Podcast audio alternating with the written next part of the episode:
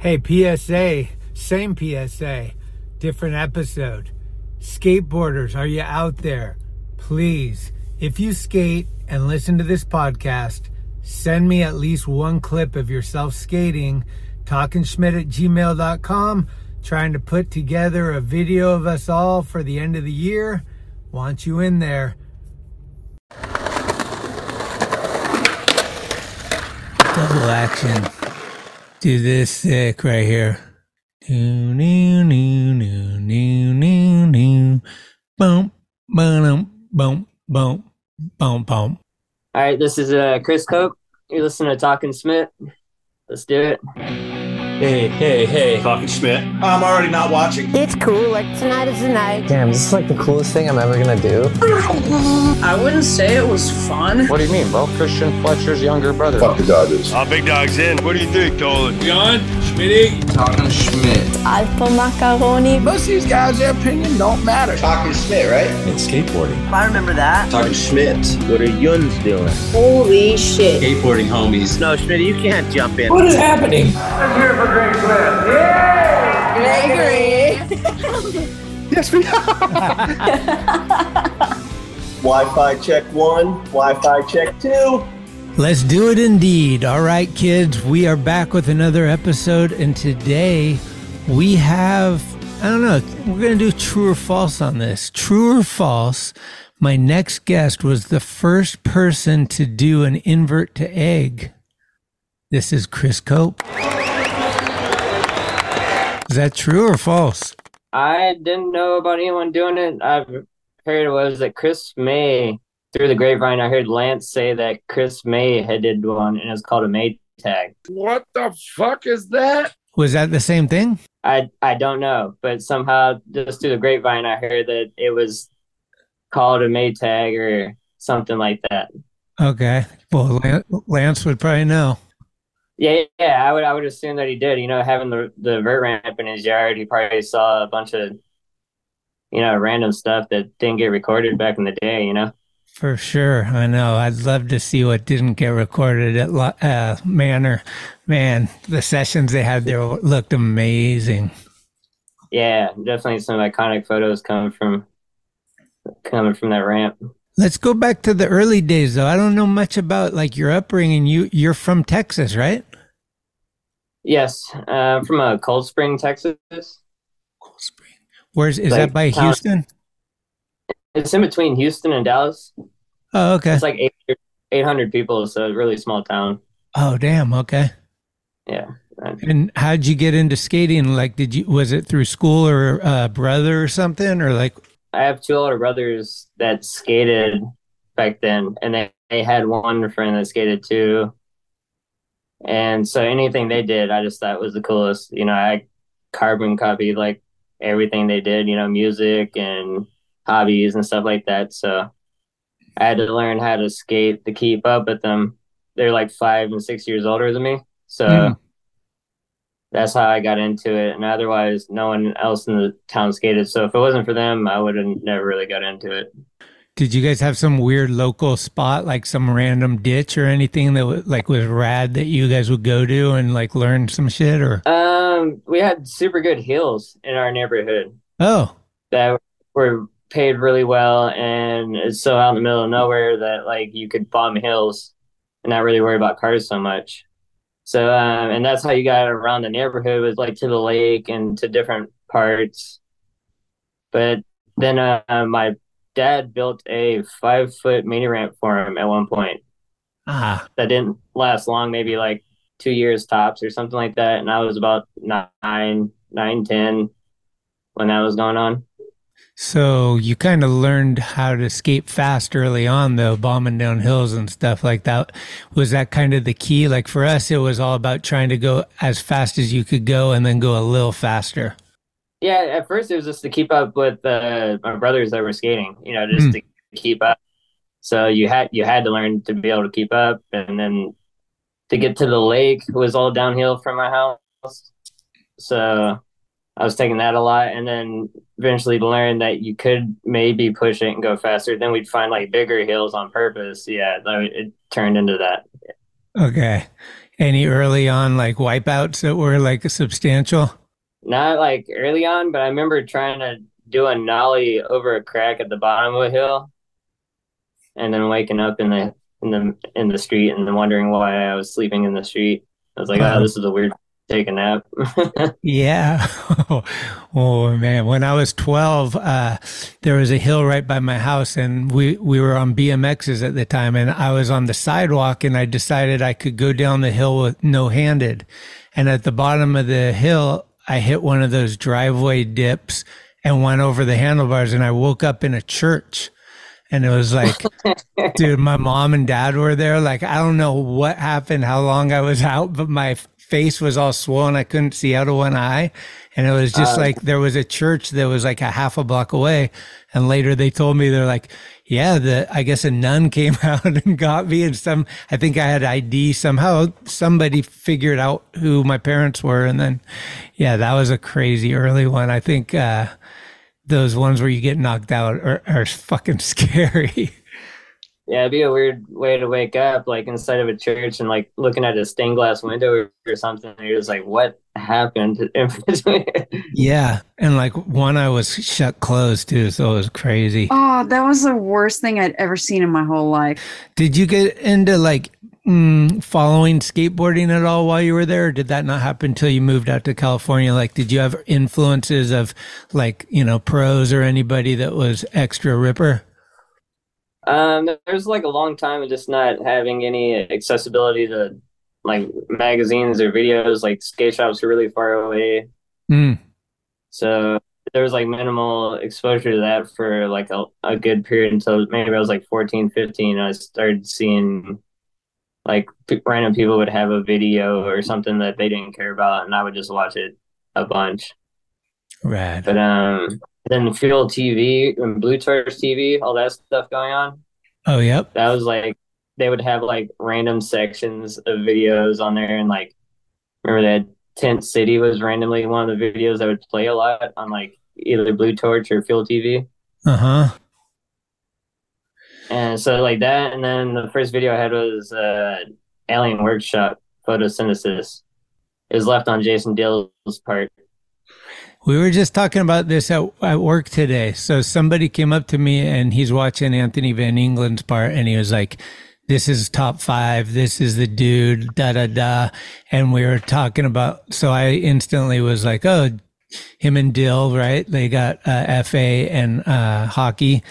And I was like, Anthony Van Engelen, skater of the year, probably done more shit, but Jason Dill's part in the uh, in that photosynthesis video is maybe one of the top five parts of all time. Like that part is insane how it starts and like, and then it goes in and the song and everything. It's really done well. Yeah. Just the editing and, and the skating and some of his personality, like shining through the part is, it was, I hadn't seen anything like that. Like directed how they directed the art through everything is just it just blew my mind definitely. It caught my attention immediately. It was just like what is this? And then didn't know all these tricks and things involved or, or were even a thing. And then so yeah definitely studied that tape a lot. I just yeah i couldn't get enough of it Say, were you aware of any uh, other Texas skaters? Like, did you know Rainey back then? And and uh, like, I don't know any of the Austin dudes or like Elias or Jake Nunn. No, I didn't know any skaters really when I lived there because I lived so far out. And then um, I would go to contests just to see what people were up to. When I was like 16, I would go driving to Houston, mm. convince my brother to go and then would see what people were up to. And I uh, remember seeing uh, Darrell Stanton was like the first pro I saw in person at Southside Skate Park. Oh, sick! And and just him having because I think he was back and forth between Long Beach and Texas, right?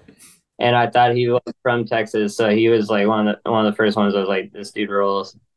that Thrasher cover came out not too like in recent time of that too. Yeah, Clipper at night. Yeah, the back nose blunted Clipper. Yeah, that was Insane. We just had Yeah, a one of the first Clipper people- event and he came out for it. Like they put the crown on him, like he was king for the day. Yeah, I was stoked to see that they they brought him out because he definitely you gotta you gotta mention him when you you talk about that spot. Hundred percent. Yeah, I I feel the same way. Well, what was it that drew you out to um, California? You you moved out to San Diego. Wh- what made you get out there? Um, it's kind of a long story. Um, I lived in uh, Walker County. Yeah, I lived in Huntsville, which is in Walker County. If you ever heard of Walker County, Texas Ranger, Holy Yeah. crap! I remember that. I was in this little town that was um, it was a college town. It was like the first town I moved to when I moved out when I was 16, and um, started working there and. At, at this college, but it's um it's just a college, and it's got like four prisons in this one small town. Whoa. and three police departments, and then everybody wants to be Chuck Norris, so it's like a really weird place. And um, so I was like living a mile away from work and skating to work, and then got in a, a little bit of trouble where I got caught with like a fingernail piece of weed, and got put on probation. And then I was skating to work, it was how I got got around. Well, it was illegal to skate anywhere in the town, and since I was on probation, I would be going to jail every time I got seen on my skateboard. Whoa. And then, um, so I started running from the cops because I got tired of going to jail, and I really wasn't going to like stop skating or getting around that way. So I got away from like three or four different cops, and then um, they started figuring out it was the same person that was getting away from them. And that's how the whole Walker County thing ties into it is that everybody thought they were Chuck Norris and took it personal that I was getting away from. So a donut shop I go to every day, they they were telling me that they're looking for this one skateboarder now. Like they're they have extra attention trying to find this one guy. And it got to the point where uh, one of them was waiting outside my house, like off duty. It got like really weird and personal thing. Damn. And so I didn't, I didn't leave my house for like uh, five, six days. And I lived with my brother, and he started getting like worried for me, like, oh man, like kind of worried about your mental state or whatnot, because he didn't see all the chases and stuff. But I'm just like, yeah, there's this cop that's like randomly waiting outside our house sometimes. Mm. So he eventually got me to go out to eat with him because he was worried about me. And then uh, we went to a barbecue spot. And while we are eating, I got a tap on the shoulder, turn around. It thought maybe it was like a cute girl or something. No, it's, it's a cop. Who sent you? And asked me, Are you Chris Cope? Like, no, my name's, told him a different name. And he's like, Okay, let's, let me see your ID. I was like, I don't have it. It's in the car. He's like, All right, let's go out to the car and get it. It's like, all right, let's go. We're walking out, and I was full of shit, so I just started running once I got enough space. Ran away, got got to the woods, and got about a mile and a half to another friend's house. And uh, my brother called me about like three or four hours later. He figured out, kind of figured where I was, and I was like, "Yeah, that's that's what it's like, man. Like I can't even go out in public without going to jail anymore." So he's like, "All right, well, you should probably get out of here, man. This is like." you you can't be here anymore. So he brought me a backpack. And I went to Houston and bought a Greyhound ticket. And uh, I was gonna go to um, Colorado, but to help my friend with like a, a weed operation Mm-hmm. because it was like I was like 18, didn't really know anything outside of Texas, and uh, that was like my only contact out there. And then a friend convinced me to go to San Diego to try it out for a month because it was winter, and going to Colorado was gonna be super cold. So he's like, "Yeah, just go to San Diego for a little bit, and then go to Colorado if like, like you don't like it." So um, without talking to somebody or or talking to the guy or or really know what he looks like or anything off a friend's suggestion, I took a Greyhound bus to San Diego with 200 bucks, Damn. a little bit over 200 bucks. Hell ride of the century. Just ended up um, at um, my friend Herbie and Jason Barr's house and uh, just started life in San Diego over there at like 19. And that's when living a dream began right there. Wow. So all of a sudden I was just like ripped out of everything I was used to. And I had to go somewhere, and I just ended up in San Diego. It's not a bad place to end up, though. It's nice weather all year round and beaches and stuff, but like trying to find like income and stuff and like some stabilization must have been difficult. Uh, yeah, just because also because I was from a small town, so being in a bigger city, I had to learn everything, and I just didn't know anything. You know, I came in the city as a greenhorn. I like didn't so I had to figure everything out, and being somewhere where I didn't know anyone was really weird. Mm-hmm. And like, yeah, just slowly figured it out, everything out there. Skaters are that way. We'll just figure it out. What uh was Washington Street going yet or not yet? It was there, yeah. But um, coming out of Texas, I, I'd never skated transition. Like I, I just there was no transition to skate, so I just always skated street. So I like became slowly worked my way into like skating with all the street skaters, or not all, but some street skaters in San Diego. Okay. And getting working my way into the city that way. So um, I didn't. I went to Washington Street maybe like once or twice, like four years later, and after moving there, and I couldn't skate there because it's because I didn't know how to carve through a pocket or or carve grind or or get around the place. Yeah. And that frustrated me that I couldn't skate something, so I started going there all the time. It just like it pushed me in the opposite direction where it was just I was like, fuck that. Like I'm not gonna be able to I'm not going places and not be able to skate it. Like that bugs me too much. So I would go in there all the time and it having shade, it was just an easy place to go to, like all the time too, like in the summer. Yeah. So it just yeah, spent a lot of time there after that, just trying to learn how to carve and all that stuff. Was sperm there at the time? Yeah, sperm was yeah, he was holding it down at that time. Sick. Yeah, cut a good chunk of sperm time. So, did you kind of learn how to skate like transition at Washington Street? Uh, yeah, between there and Poway, a lot of people were skating Poway skate park at the time. Uh huh. And that was a good kind of stepping stone to Washington Street. Like if you could learn how to carve around there, you could kind of adapt that to Washington Street a little bit too. Right. So between those two is like that's where I learned how to carve or and do most quarter pipe stuff. So, who are some of the guys that like you run, you meet early on? Like, uh, do you meet Sam Hitz right away, or like who are some of the guy the locals down there that like you kind of like start talking with and they start becoming friends with? Um, Mike Neff, who's Huh. like an older older cat there. Um, he's just a really nice dude and fun to skate with. So him and Angelo and um, Brandon Perelson, Oh, okay, yeah, those are kind of like the first people that I met that uh, made you want to go there a lot. Sick. Yeah, that place is Yeah, I hot. caught the tail end of Washington Street being very, you know, like that that harder, a little bit harder shell to it. Yeah, like in the I don't think as much now, but back then it, there was like definitely a vibe, right? Like if if you came in wrong and you were kind of like vibed out of there. Yeah, yeah, yeah. You get thrown, you can get stuff thrown at you, or like someone call you out, or yeah, Uh-huh. yeah, yeah. The, the the OGs were still there, and like they're still holding it down like that. hmm Like, what were some of the first things that you did to make things work out? Like, how are you eating and everything? Like, what were you just like super budget or or what?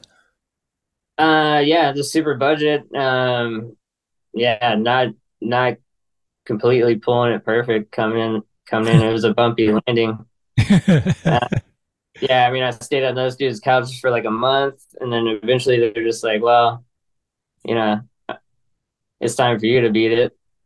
We got another guy coming in because I was in like a midwestern. Everybody there at that house was from Midwest, so they had another Midwest dude coming in, and I needed to push out, and they they uh they hooked me up for longer than I expected, so I really appreciative of that. And then, Hmm. um, but then and I was just like, yeah, hustling boards. Uh, one one friend worked for a board manufacturer, so he'd bring back like seconds and thirds, and I would sell them for cheap um, to like random people I skated with. And so, like, yeah, at first everything was real minimal, Mm-hmm. and like would get odd jobs and then at one point like slept behind a Pancho Villa's uh, supermarket for a while, just posted up in a bush for some months. like, Oh wow! just like it out. Damn, because no car or nothing, right? Yeah, no, I, I yeah, I showed up at the beginning with two hundred bucks and yeah, no car, no nothing. Okay. Did you end up getting a job? Yeah, yeah, I would just get random jobs here and there. Yeah. Okay. Uh, worked at worked at a Chinese restaurant, worked at Vons, worked at like all kinds of different places. Mm-hmm. And then um eventually met a friend uh, Zach Spain um that I would skate with a lot and he he hooked me up again to a, a place to stay and like got it to where I could like build myself up to be a contri- contributing member. Let's say uh, somebody's looking to go on a big trip. They don't got a lot of money. What suggestions can you give? What are some tips to like do some traveling on a low budget? Um, I mean, first thing is just only bring a backpack. Bring some kind of soft clothes in there that you can use for a pillow. Mm, And uh yeah, just meet up with different crews and then try to I would always use like Flixbus or Megabus when that was stuff was super cheap back in the day. right. And then yeah, I would eat at grocery stores every day. Mhm. You know, I wouldn't really go eat, so Okay. Yeah. that, those, those all of those things will save you some money right off the bat. I remember when I was in high school, a lot of dudes were talking about they would jump onto trains and go from SF to like Portland or Seattle. Like they would somehow just jump onto the train and like be a hobo all, all the way up there. And that's how they would get all, all the way up to the Northwest. Yeah, the old uh, red and Q man technique. Yeah, they were doing that too. Yeah, exactly. Uh, yeah, um, I haven't. Uh, I haven't really done that much myself. Uh, yeah, actually, I've never. I've never done it. It's been um wanted to try it, but It I've would never. be. Yeah, it'd be stoked to just have the experience, but um, I can't say I, I really know my way around that. Yeah, totally. I, I- you'd want to you'd want to do it like with somebody that's done it before for your first time at least to just be like, wait, what is going on? It seems so crazy. Like they just pull over and they're like, "What are you doing in here?" Like, "Oh." Yeah, I mean, I got a lot of friends that do it and hear the backstories of how, like, you know, the people watching over the yards really chase you down and how, like, dangerous it really is. And, uh, uh, yeah, it's not for the weak at heart, that's for sure. yeah. I mean, like in our like in this year right now, it seems like there's cameras everywhere. Like it seems like it wouldn't be as easy as it used to be. I could see that being a thing, but Yeah. uh, I've gotten recent reports. People are still pulling pulling that SF to They they are. route. That's yeah, sick. so I'm- back that. That's dope. Um, what about like I wanted to talk to you about this wrestling thing. Are you still doing that? no, um, I haven't been doing it since a little bit before COVID. Around Before. COVID, yeah. How did you get Uh, hooked up with that? What was the whole deal there? Uh, JP Kraus, who owns Herman's Hole in St. Louis, Yeah, we went there. worked. Yeah, yeah, exactly. Um, went. He's been working for them for decades, and um, but I knew him from him coming to Washington Street because he's really influenced, or used to live there, and he would do trips back and forth, and that's why Herman's Hole is like it is because it's so influenced by Washington Street Mm. but um, he he worked for them and he invited me out to the skate rock you guys were doing and i was like man i don't i don't have any money dude. Like i can't just be flying there for like this random skate day. Mm-hmm. he was like well come on out and i'll get you like on a couple of days of wwe and i'll pay for the whole trip. I was like okay cool. Yeah i'll totally do that. So i went out there and met up with you guys and skated Herman's Hole when you guys came through, and then um, then we worked like three dates after that with WWE. So that kind of started that, and then couple months later, they came to LA and San Diego, and I helped them again, and then just asked them, "Hey, what's up with jumping on this thing? Like, is there any way I can set my schedule or be able to jump in and off?"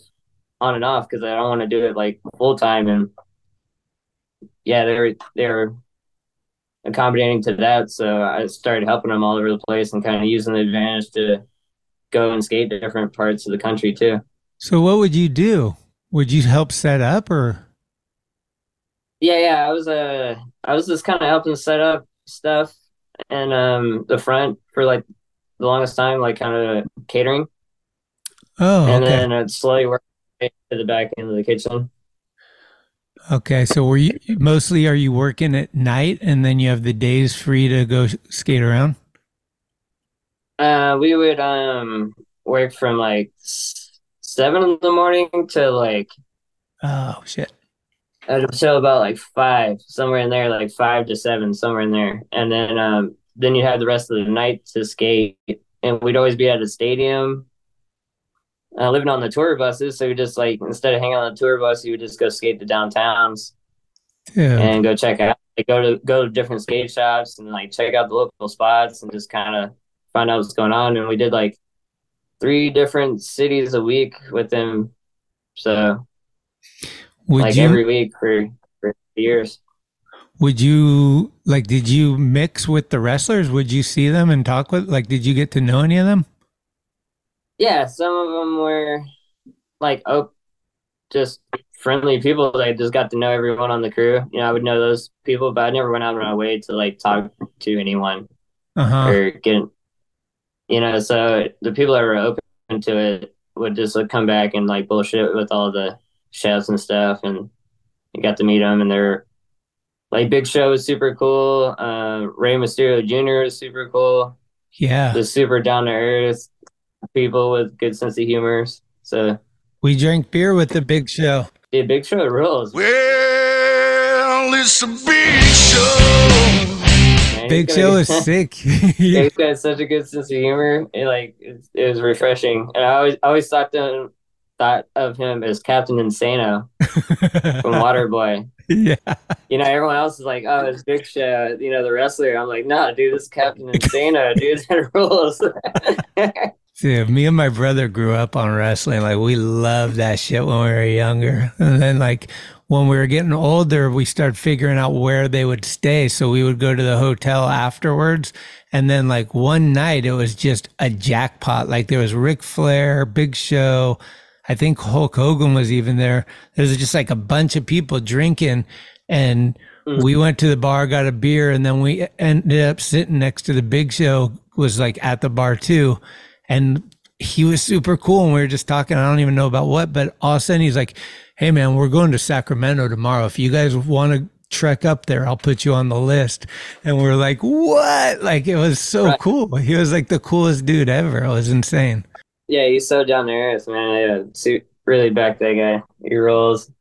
Huh. But that's how they rolled. Yeah, I mean, they would just roll to different places after, and it was, they're kind of on a rolling party all, all over the place. They they party hard, right? And- yeah, yeah, they're entertaining of people.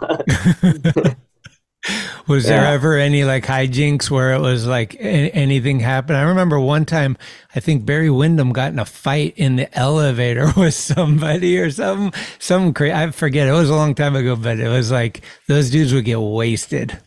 oh yeah, I mean, I I only saw like a little bit. You know, those. It's not like I was always hanging out with those guys or in that circle so much, but like we we had a good friend that was part of our crew that was friends with those guys, so we would end up hanging out a decent amount. But as far as like that part of the night, I think we were already trying to go to sleep because we got to be up the next day. hmm But they didn't have to till two p.m. Right. to like get ready for the show. So like we're a little bit different schedules, and we keep up with them sometimes, but it's like really it's impossible. Oh man, that's amazing. Damn, that sounds cool though. You think you'll go back to it anytime, or is it over for you? Um, the company that I worked for, they they switched. They lost their contract or whatnot with them, so they're signed for a certain amount of years. So that catering crew doesn't even work for them anymore. So Oh, okay. yeah, that shit that ship was sailed. I I took advantage of it as long as as long as I could, and like yeah, I feel like it he scratched that itch. Right. Um, I was reading your Thrasher interview. I think that was a while ago. Um, but it said something about you were really stoked on my childhood friend, Mr. Peter Colpitts, Pete the Ox. Uh, yes. Did you ever Yeah. get to meet him? At that time, you said you had never met him. No, at that time I hadn't met him. I was just a big fan of anything you could see of him. Just every time you saw him, it was just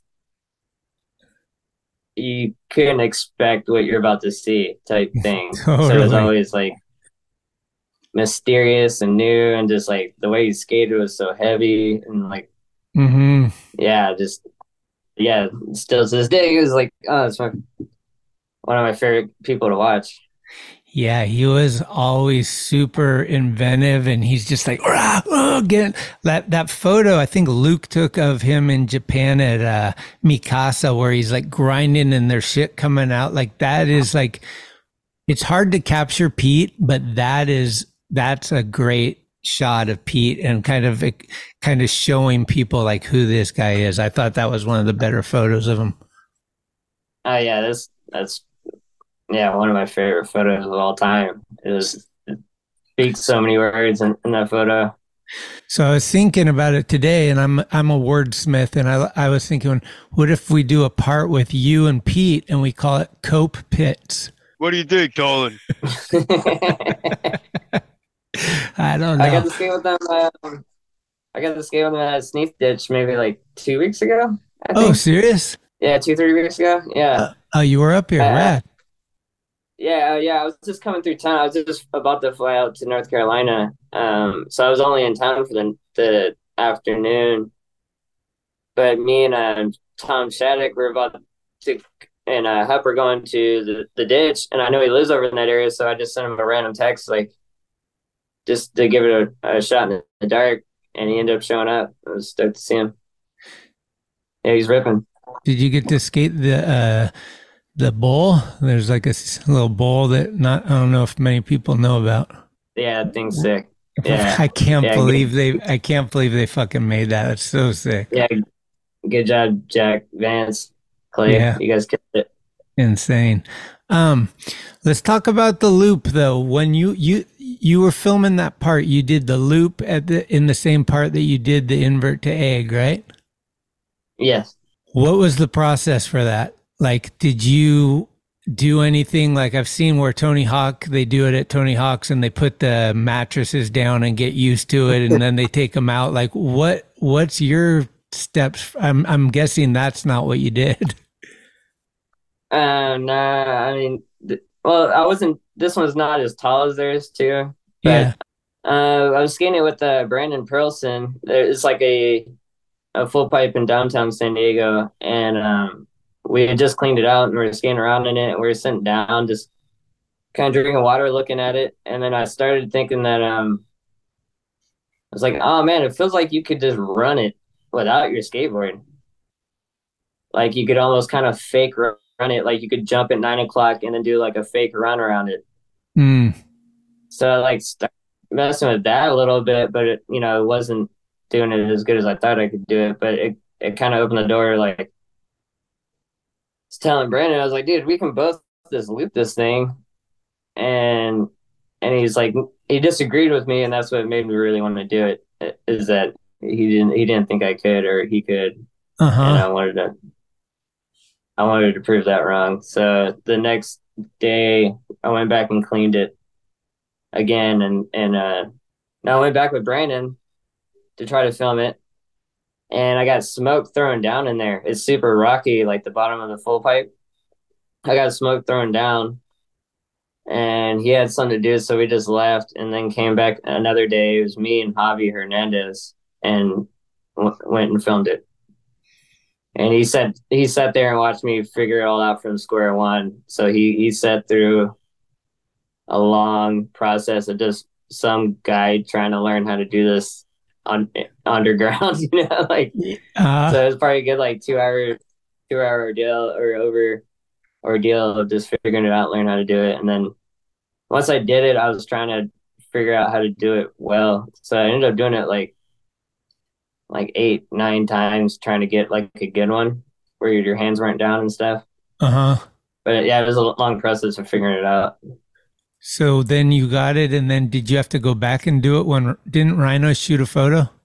Yeah, um, yeah. After that, um, I got his number. I was like, oh, maybe maybe he would actually want to shoot this. Uh, I would see him at Washington Street every so often, but I didn't had I didn't know him like that to hit him up. Uh huh. But I got I got his number off somebody and just hit him up like, hey, would you want to shoot a photo like this? And he's like, and then so we set up a day. he, he was he was down to, so we set up a day. We went back up there, and I had to clean the the dish out again, which is like just cleaning the the full pipe out is like an hour or two process of damming it up. Mm-hmm. And he showed up right when I was getting done with that, and then um, yeah, we shot that photo. Did he ask you what truck trucks you rode when he first met you? Mm, nah, he, he's one of those guys. He he's really good at looking. I think you could be like forty feet away and know what kind of trucks you you ride. he's got an eagle eye. Oh man, me and Rhino have had so many good times. It's fuck. That guy's solid, awesome dude. He always let me crash at his place when I would go down there and stuff. And him and Debbie are the best. I love them. Love that guy like a brother. I'd give him a kidney if needed it. Yeah, those Uh, are good people right there. What about any other loops? Have you done any other loops since then, or tried any? No, like the- not not like that.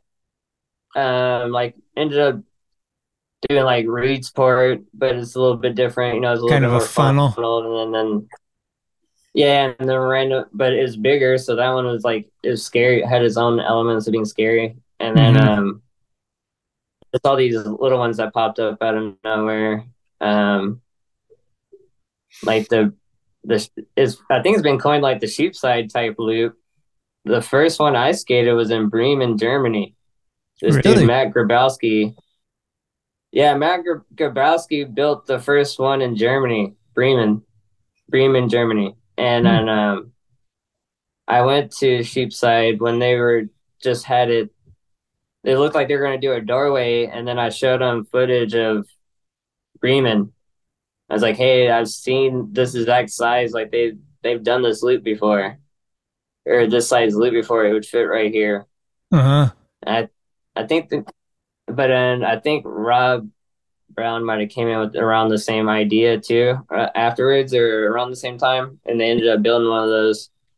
But it's funny, it ended up being like the sheepside loop is what I, I hear a lot of people call it, but it's really came from Bremen, Germany, from, From Germany. uh, minus minus four amps. We're we're trying to get uh, Josh to let us build one at uh, Treasure Island. Oh, sick. Yeah, we got Those things are fun, camouflage man. concrete. We're ready Ah, sick. Those things are fun, man. for sure. Like it seems sketchy though. Like maybe it's not the best thing to have it like someplace where like kids. I don't know. Uh, he might be a little worried about like the liability. Yeah, yeah, yeah. That makes sense. Did you ever go to Baldy? Have you looked at that? Uh, yeah. Uh, I, I went there on a mission. Was a couple people. But, uh, and uh, I saw, pretty sure I saw Jaws do a 540 in that thing. really? Yeah, he he was either spinning fives or he did a five that day in, in Baldy. Yeah. Um, but I remember looking at it and just thinking like, um, like going from the very back and like just walking through and looking at everything and this, it's like, man, the speed kind of is here for someone to loop it, but to loop it is so insane. It's it's so tall to try to do something like that. Yeah, Bob is Bob, Bob- is Bob, Bob is nar. Nar. Yeah, totally, man. Oh man, that yeah, that was one. Have you thought like if you were given the opportunity, would you try Tony's? he's hit me up before he invited me to one of those things where he set it up. If it was like uh the right situation, maybe I'd try it. But during the event, it would just I don't know if I want to go in front of a bunch of people and risk my life at the same time. Yeah, totally. I get, I get that. Yeah, I would be nervous to stand in front of people, or like minus the loop. Have you ever had any like super gnarly injuries? Have you broken bones or any concussions or anything crazy? Uh, probably a mild concussion. Nothing too crazy. I mean, nothing that you know. We all we all get those the scare ones, but um, I tore my ACL. Had um, surgery ACL, tore it in half, and, and then um, also had broke my ankle. And I got four screws and a plate in my ankle. Uh huh. So those are the main injuries. Hey, I want to introduce you to Magic Mind, a once a day shot that can go along with your coffee to increase your focus dramatically, reduce stress, and give you added energy that isn't an up and down caffeine feel, but more of a constant all day vibe. It contains matcha, adaptogens, nootropics, and more. I don't really even know what those things are, but I know that they help. So for me personally, I have a hard time reading anything that is longer than two paragraphs without my mind taking a wander down distraction street and uh, whatever else is going on. I just started taking this to see if that will help me and also my daily work focus to help increase productivity. Who knows? I might even start another podcast. I got myself a case and have started my daily intake, and you can too. Go to magicmind.com forward slash SCHMIT. That's magicmind.com forward slash Schmit. If you want to take the journey with me, and you can get up to 50% off your first subscription for the next 10 days with my code Schmit20. That's S C H M I T, the number two, the number zero. Or buy it for a friend or a family member if it's not your thing. Christmas is coming. Everybody needs a gift. If nothing else, your purchases will keep these guys supporting my show because we all know this podcast has been free since day one, but it does take work. So let me keep my advertisements by purchasing a first case with our promo and see for yourself if it works. That's magicmind.com forward slash Schmit and start your journey today. Don't forget code SCHMIT number two zero. What about SF? You spent some time up here. What was some of the what was some of the highlights? Yeah, yeah, I would pop in at SF. It's always been on the trail. I've been living like three hours north of SF. Mm. And so it's the closest big city to go skate. And then just having people I want to skate with there, reasons to kind of go down south there for like two, three days and skate. Where's three hours north? Mendocino or something up there? Humboldt?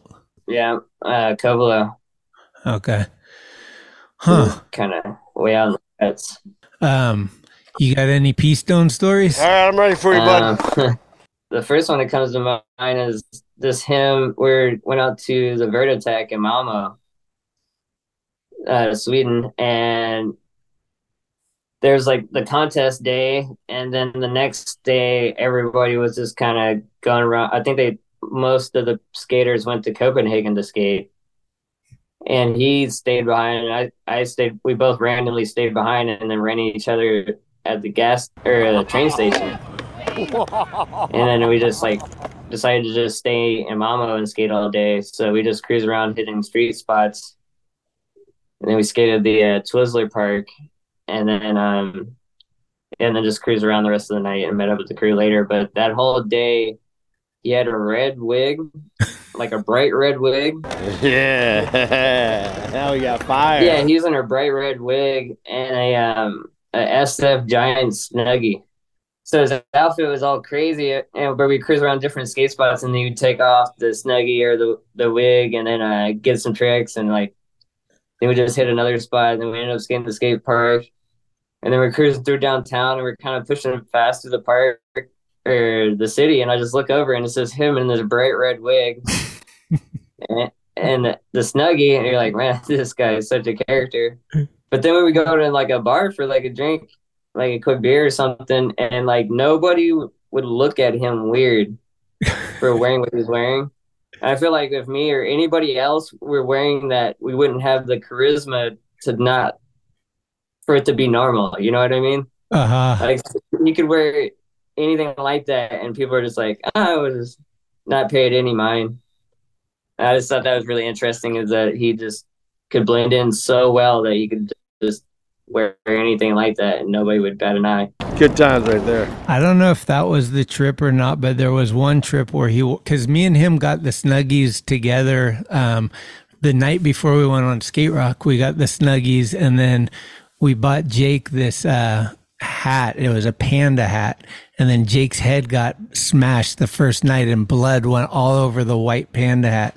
But I heard I wasn't on the trip later. Preston went on a trip. It might have been that one where I heard he never got out of the snuggie. He wore the snuggie the entire trip. Are you out of your mind? Dude, he's running it tough that trip. I don't know if it's the same one, but he was definitely running it tough. Holy shit. Fucking miss that dude. It was the best. That was, man, his whole antics were always like he, the thing about him too, I'm sure you probably witnessed this was that you'd be in a random place and he would know where to get like hot dogs or something. He'd be like, oh, right around the corner, best tacos in town or something. Like he would just know some random fact about anywhere that you were. He's like, oh, yeah, there's a little thing there. And you'd be like, how the fuck do you know that shit? Well traveled person. And I mean, I heard stories of him going, it was either college or late high school or something in Europe. Yeah. So he's been, was bouncing back between for a long for the longest time. time. Yeah, long time. So there's a lot of chances for no around the corner. Yeah. Uh, Rhino told me to ask you about getting your iPhone stolen multiple times. oh man. Okay. Um, You've gotten Yeah, your phone I- stolen multiple times? yeah, I guess I tend to be careless with it sometimes or something. Um, all right, one one was um uh, at EMB. I was I went I went to at Pier Seven and uh, Dennis Busenitz and Mark Suciu were skating there, and I was like, okay, I'm not gonna skate here right now because they're killing it way too hard. So I'm gonna go over to EMB and kind of mix it up. Like I'll just get in some skating because I just getting back into town. I didn't skate for like a week, and uh, I get over to EMB, and it's Reynolds and the Baker crew is over there. Oh shit. And you're like, oh man, okay, that that was good second luck. so, but I, I just put my phone kind of and a couple other things down, like kind of like maybe 20, 30 feet away from them, where it's kind of near their stuff, where Mhm. it kind of be like no one would jack it, but also not with them, you know. And I was just kind of skating, doing my, my own thing, just trying to like cruise around and like warm up my legs because it had been a while, and uh, go back to check my phone and it's gone. I was like, okay, here we go. So I'm like, I'm like starting to like keep track of all the people that are around that zone. You know, there's a bunch of lurkers in that zone. Hmm So I'm like, I'm like cruising everywhere, trying to see if someone had it. Couldn't find it. Went back to my car. I had a second phone because where I live, you need two phones because uh, just like weird service areas. hmm So I went got my other phone to track that one. I went by uh, Andrew, and I, just, I was like, "Hey, what's up, man? I'm just letting you know that I'm just trying to find my phone. Like, I'm not just like walking around this place all crazy, you know? Because uh, like I helped build it. I helped build one of his uh, a mini ramp in his yard a while back, so I had met him before. Oh, okay. That concrete one in his yard that he had Uh-huh. at one point.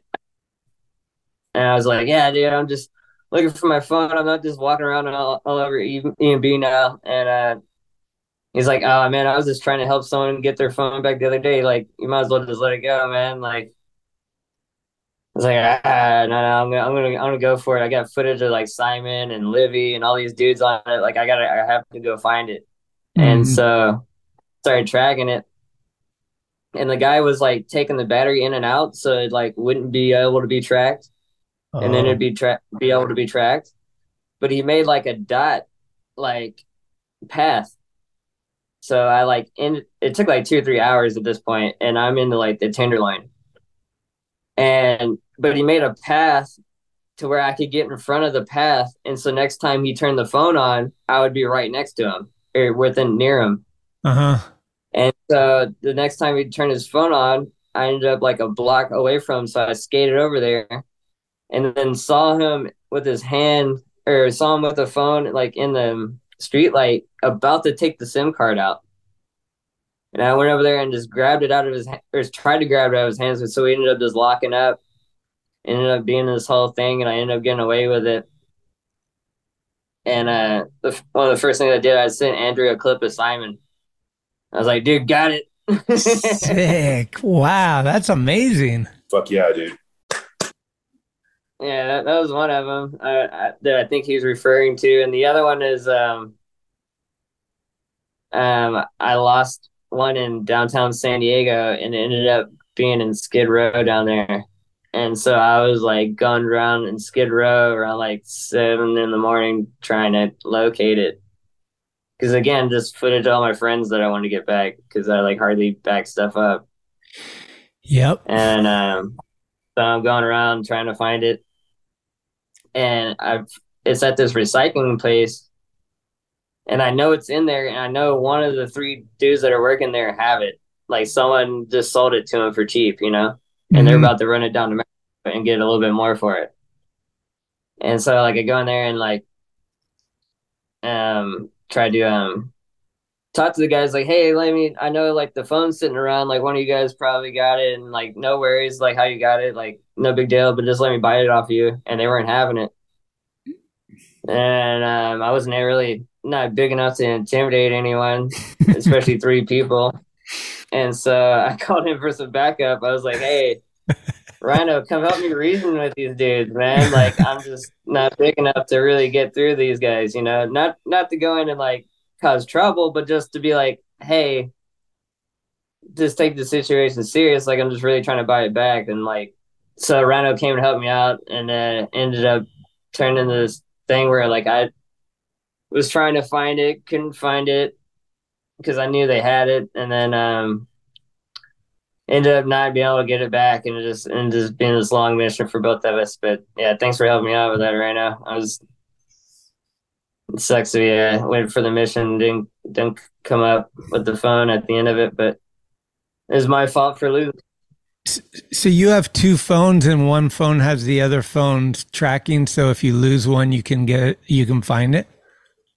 Yeah, I mean, if you you can track your phone from any phone, really, you know. Uh, but I had to have have two phones, so I it. didn't need to use somebody else's phone because Mhm. where I live is so out in the middle of nowhere that the only phone service that works is U.S. Cellular. Right. But also, that phone company doesn't work mostly any other place in the U.S. Uh huh. It only works in like really random zones, so I have to have two phones. Oh, got it. Okay. Who are you getting boards from? Uh, Frank and Pete and Julian have been giving me boards over at um, Grimple Stix. Oh, you ride Grimple Stix? That's what they've been giving me. I've been hyped to get boards for them. Huh? You get Yeah, they're like- Spitfires too? Yeah, Okay. And then Yeah. Rhino hooks you up with trucks, probably got Indies. yeah, hooks up the tracks. What size what trucks do you got? Uh, 159s. Do you ride a smaller board or a wider board? Um, like an eight and a half is what I've been riding recently, but there's been points where I ride a shape board that kind of hangs over a little bit. Mm. But um, for like maybe the last couple of years, I've been riding like just a popsicle eight and a half. It seems to work good. Does that fuck with you a little bit when you can't see the wheels? If the board's wider than the wheels, like you look down and you don't see wheels, does that fuck with you? Yeah, a little bit. uh, I like to think see like at least the edges. Like I, I need to see a little. yeah, yeah, you want, yeah, you want to see a barely a little bit of it, but I don't, I don't want to be able to like see too much of it. I don't want a hot No. dog. That's Yeah. for sure. I'd rather go. I'd rather, I'd, I'd rather go hoverboard than hot dog. Yeah, for sure. Um, what's up with the wheel wells? You're making custom wheel wells? Uh, yeah, I just made some uh, when I was riding bigger wheels. I was riding like 58s and 60s a lot for a while. Mm. And so you just need it because I didn't like riding riser pads. I like to be as low as I could and Mhm. and um still ride bigger wheels. So the logical at that point was just to make wheel wells. So I just started making wheel wells in my board and once you do that once or twice, you can't go back. It's you get used to it and even if you ride smaller wheels, you still want wheel wells and all that. Mm. Yeah, I can't do riser pads unless it's a cruiser board. Yeah, at that point it makes sense. But other than that, I want to be as low as I can for Mm. just board feel and all that. You got a staple when you come to San Francisco? Do you got like a Mexican, like a taco burrito place you go to, or anything that's like your favorite? You got anything that you're attached to in the city? Preston used to tell me every time he goes to Santa Cruz, he can't go there without going to Derby. So he would go straight to Derby every time he went to Santa Cruz, take a run, and then he's like, "Okay, now I could Okay, do now I whatever I, got to do." yeah, yeah, nothing I have to do before I even start. But I mean, Potrero ends up being a yeah. like that place is so fun to skate and and just the people that worked on it. Peter Gunn worked on that park. A sick crew worked on the park. So Uh, danger. There's multiple reasons to like that park, and it's this ride super good. Yeah. Mm. And um, as far as food and stuff, I don't know. Like, I think it just ended up at a El Metate right down the road, just because it's the easy hit right after Potrero. That's a good one. We we would go to El Metate a lot at lunchtime. We would drive all the way over there because they got good uh, shrimp. Like I don't know what they do with it, but they saute it up good as shrimp tacos, shrimp burrito. Those ones are good. I, we got to talk about the um, what what do they call it? I don't know what they call it, but it's the Indy Ditch ra- Race thingy that just happened. Yeah, that was that was a cool event, man. And this year was really every year has been fun, but this year was really fun. Tell me about the pipe. Like you entered the thing through the pipe, and then I heard like later they were having races or something down it. Like, how did that all evolve? Had that happened before, or were you looking at it and thought like, "I'll try this," or like, what happened? No, I've been we've been skating. I personally have been skating for like over ten years, but I've never looked at it because the the ditch has so many options and it's so entertaining in itself. They don't really pay attention to the surroundings as much because there's already so much entertainment there. You know, like you don't you're not like sitting around bored like, oh, what do we do now? It's like there's plenty of things to do there. So, um, and we this is the first time we went I went to help uh, day before, and this was just the first time I looked at it, and was curious what was up there, and then started crawling up there and realized how smooth it was, and and then so I army crawled to the top, which is like pretty far, just to see where it went and see like where the starting point was, and saw where it went, and then slid back down just like just on my sweatpants and um, it's like steep enough to just slide. You don't even need to be on the sled or anything. You still Oh. it's that steep. Whoa! How how So far I- is it? About how long? Like a quarter mile long. Whoa! Okay. Yeah, it, it's it's it's way longer than it looks like in a video. Uh huh. Well, you're It's- probably it's cooking top of the too. It's right right where the the path starts into walking into the ditch. That's where the, the manhole is like 20, 30 feet to your left. Oh So it's from the top of the street all the way down to the bottom. Yeah.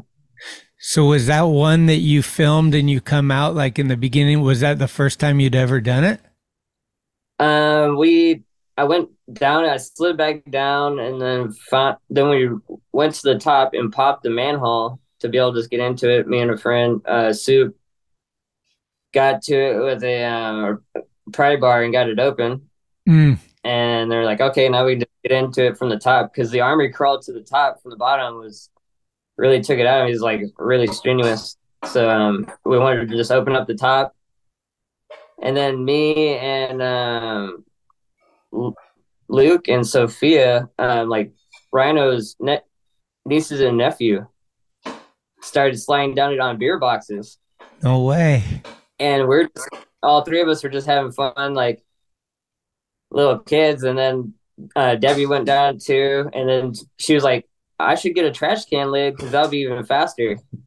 So she already was doing it, Aaron, and then brought back a trash can lid. And then uh, uh, Rhino's nephew, Luke, um, went down it first on the trash can lid and shot out the bottom pretty fast, but like was able to stand up and really in control before he got to the ramp because he's about half my size. And he's like, "Oh man, that was so fun! Like you try it." so he- so I got the trash can later. I went to the top. I was like, okay, this will be fun. Like all the other ones were fun before, and then just shot down it. But uh, oh yeah, he gave me his phone to see how fast I was going. So when I went down it, I was purposely trying to go fast.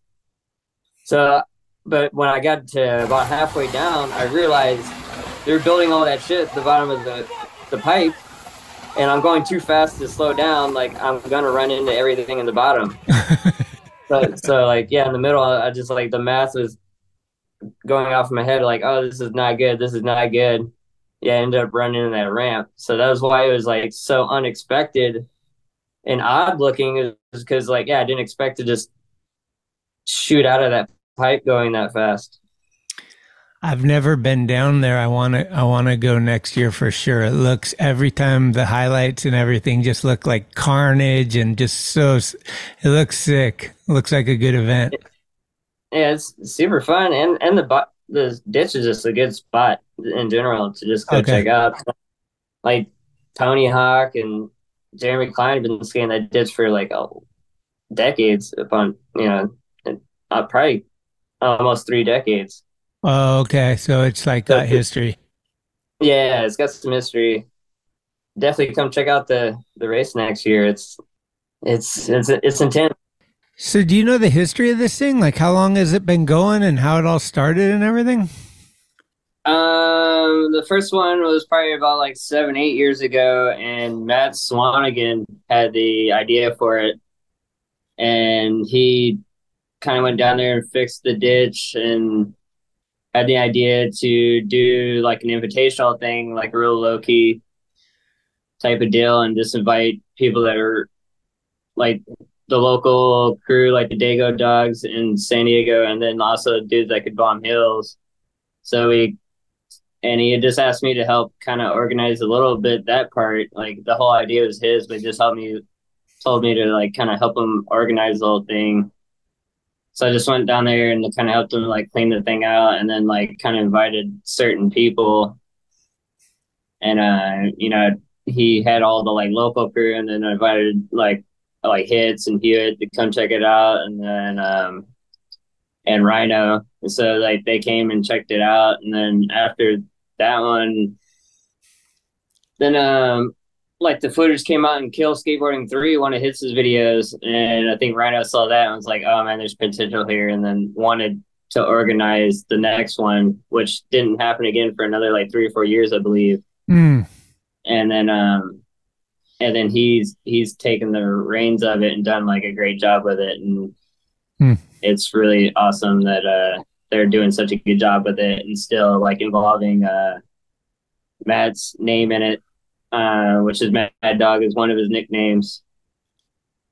And so that's it's cool that they're still like hon- honoring that and keeping him a part of it. Yeah, you got to right. He he's like local dude from San Diego, like lifer down there. Yeah, yeah, he, he's a really interesting character. He like um like he would build a lot of DIYs um maybe like 15 over 15 years ago like all over the ditches and stuff in San Diego. And him and like a couple of his friends would take like concrete bags onto trolleys and Yeah. like go and pour stuff kind of kind of pre like anyone else I remember really doing that. I mean, there was like the Washington Street dudes would every once in a while like do something in the ditch here and there. But he got a lot of spots going. Like there's like the Lemon Grove ditch has a like a five foot quarter pipe in it, but it, it's also a good ditch that has transition at the bottom. So it's like a it's been a famous spot for a long time. But him and his little crew built that quarter pipe and a bunch of other things Right. I don't think a lot of people like ever knew who actually built it, but that was like him and his his his little crew. Mm. But yeah, he's he's he's kind of a fixture in the whole uh, San Diego story. Definitely. Rad man. Did something happen to him recently? Um. Yeah. He. Uh, I would say four years ago. Yeah, I want to say four. About four years ago, he um got in an accident with a train and had to have all these immediate surgeries done on him. Whoa. and uh, yeah, I was happened to be in Seattle when it happened, and so like me and Lucas and all his friends like went to see him, and he was just in very critical condition, and He got hit by a train. and only a, a guy, yes, and like only a guy tough as him would have like made it back to where he has. Like, he's just the toughest guy, and so now he's like still rehabbing everything and like developing as all his um, functions back, and um, yeah, just he's all, one of the only guys I can think of that can actually make it through something like that. Mm. like the whole like kind of almost like cards thing where like someone told him that none of this is ever going to work again and he just fought through it all. Now he's like getting around and communicating still doing rad art. He was like a big fixture in like graffiti up and down the coast so if you're a graffiti guy and you talk to him ask him like a graffiti guy in portland or seattle or sf or san diego or la like everyone knows this dude like he's, he's a big fixture in that too Okay. so and he's still doing a really rad art and stuff too. So Damn, that's heavy, man. Fucking get hit Yeah. by a train is no joke. yeah, I mean, I don't, I don't think anyone ever really got the real story of like how it happened or what happened, but Mm-hmm. that was that was the story we got was a train, and they had to do like of surgery on his on his spine, his pelvis, his his his skull, like everything. It was Oh, just like he got made, and yeah, it's like super heavy duty accident. T- yeah, today he's like you know smiling, doing art, and able to get around. Has he shown up at any of those recent, uh, the recent ones? No, we need to get him di- down there. He's in a wheelchair, but um, so it might be a little bit complicated again down there. Getting No, him down there, it's, it's possible. Like that was kind of the goal last one and this one, but like I showed up like the day before, so kind of trying to organize everything was kind of like last minute as far as that goes. But yeah, definitely next year we need to have him down there and like he'd be stoked to see it all going down because he's like a really insane hill bomber too. Like he, like he was flying down that ditch the first the first invitational thing. So like he obviously he's super into hill bombing if he was to have something like that go on and be so motivated to make something like that happen. Right. Damn. It's a bummer, man. That sucks to hear. Turns out to be a huge inspirational story just to see what he's he's gone through and like fought through. Just yeah, good on him. A tough guy. Those are the rad ones, right? When somebody tells you you can't do it, it makes you want to do it more. And and sometimes that helps with the healing process or the mind power to get through these critical stages and stuff. It's uh kind of a miracle sometimes when you think of it. You're just like how like this like you said th- this wouldn't happen with many other people besides this type of dude. yeah, it, it it would take that character to make it out of it, and I let yeah, someone telling you not that you can't do something is a huge motivator too. I, I kind of work that way. It's like I'd be more motivated to do something someone said I I couldn't do more than like, oh, you got that. It's like there's more motivation in me like proving it wrong than than the opposite. That probably is something with those guys that like get faced with something like that. They're just like, well, fuck, fuck that. Like I'm I'm coming back. You're not going to tell me like what I am. So do they do it like one against one or do they do just like a whole how, how does it work? Four at a time. Four at a time. So there's four, four at a time, and, and yeah, you just you have a certain amount of space to run and throw down. Uh, you're supposed to have your board down at a, at a certain point, and then you can push all you want or do whatever you want from there. Like use whatever technique you want to get to the bottom. Uh, And uh, yeah, just with four people in there, it gets it gets hectic. who's the one? I mean, there was a bunch of people, but one dude I saw a lot of footage of this one guy just really eating shit. He like went up onto the bank and he slipped, like he almost flipped or like, Yeah, I I didn't know everyone at the event, and it seemed a lot of people that were getting smoked were people we didn't really know. oh, really? Yeah, So yeah. I is mean, it kind you of know- like uh, a, a lot? Uh, word gets around. It's not just a tight crew. It's like anyone can go. Well, yeah, it's the very first one we kept it very invitational. Only the people that knew about it showed up for the most, you know, for the Okay. most part. And and then it kind of grew a little bit more and more every time we did it. And there's more notice of like, oh, this is happening. So people were, you get more a little bit more wild card of a crew in there when you do it that way, you know. hmm And you saw the results of that. You know, people Dude, people get smacked. just like that one in uh was it Finland or whatever a while ago was like dude like man people are just getting smoked. Oh yeah, the one on the grass hill. Yeah. Yeah, yeah, that one. That one looks fun. That looks like a fun event. Uh-huh. Like, That- with Mar- Marius at the helm, I'm sure that's a, a great event. absolutely. When you need mealtime inspiration, it's worth shopping Kroger, where you'll find over 30,000 mouth-watering choices that excite your inner foodie. And no matter what tasty choice you make, you'll enjoy our everyday low prices, plus extra ways to save, like digital coupons worth over $600 each week. You can also save up to $1 off per gallon at the pump with fuel points. More savings and more inspiring flavors make shopping Kroger worth it every time. Kroger, fresh for everyone. Fuel restrictions apply. Blood Wizard. Blood Wizard. Blood Wizard. Blood Wizard.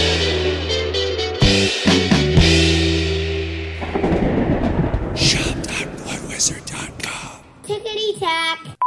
Hey, it's Corey at Blue Plate, 3218 Mission Street. Come see us. Meatloaf, fried chicken, deviled eggs, Dollar Olympia beers. We're here every day of the week. We got a garden and we got smiles on our faces. Come let us make you happy.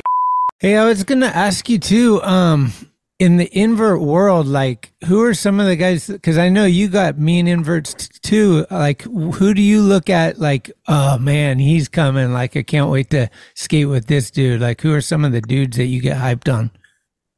I yeah, I mean the first three I would think of is like yeah, Winkowski's holds the crown, like there's uh, there's I don't think there's anyone that's ever really been able to do stuff that he does and like this the strength that he has and natural ability to just hold himself upside down is I think unrivaled. And then uh Jesse Linloff and uh Keenan Huh? Keenan Whitty is an insane upside down guy. Yeah. I, I get uh, inspired off those guys. Um, uh, Simon, dude, Simon Bannerot has got some insane inverts. I think you might forget about it every once in a while because he's so good at everything. That, but he's his eggplants are insane. He's got great style. Yeah, and then you know, yeah, I like watching the powerfulness of Russell and and Sandoval. Like oh, that's rad too. Um, but personally, is like watching Eric develop at an early stage was super inspirational because we would. I was kind of around for when he was all learning all that stuff because he's like an insane street skater, Yeah. and then just started learning uh, vert tricks like daily. And then all of a sudden he was just like, oh, that's all of a sudden like that's how you want to do it. Like how this this dude's doing it. Yeah, I got to witness him early on because Cranny kind of saw him and uh, got him on OJ, and this is before he was even on Santa Cruz.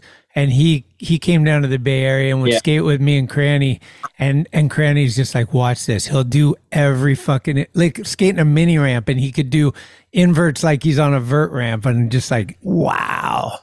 Yeah, because he, he learned all that stuff. His local park has a three and a half foot uh, mini ramp that's not especially steep.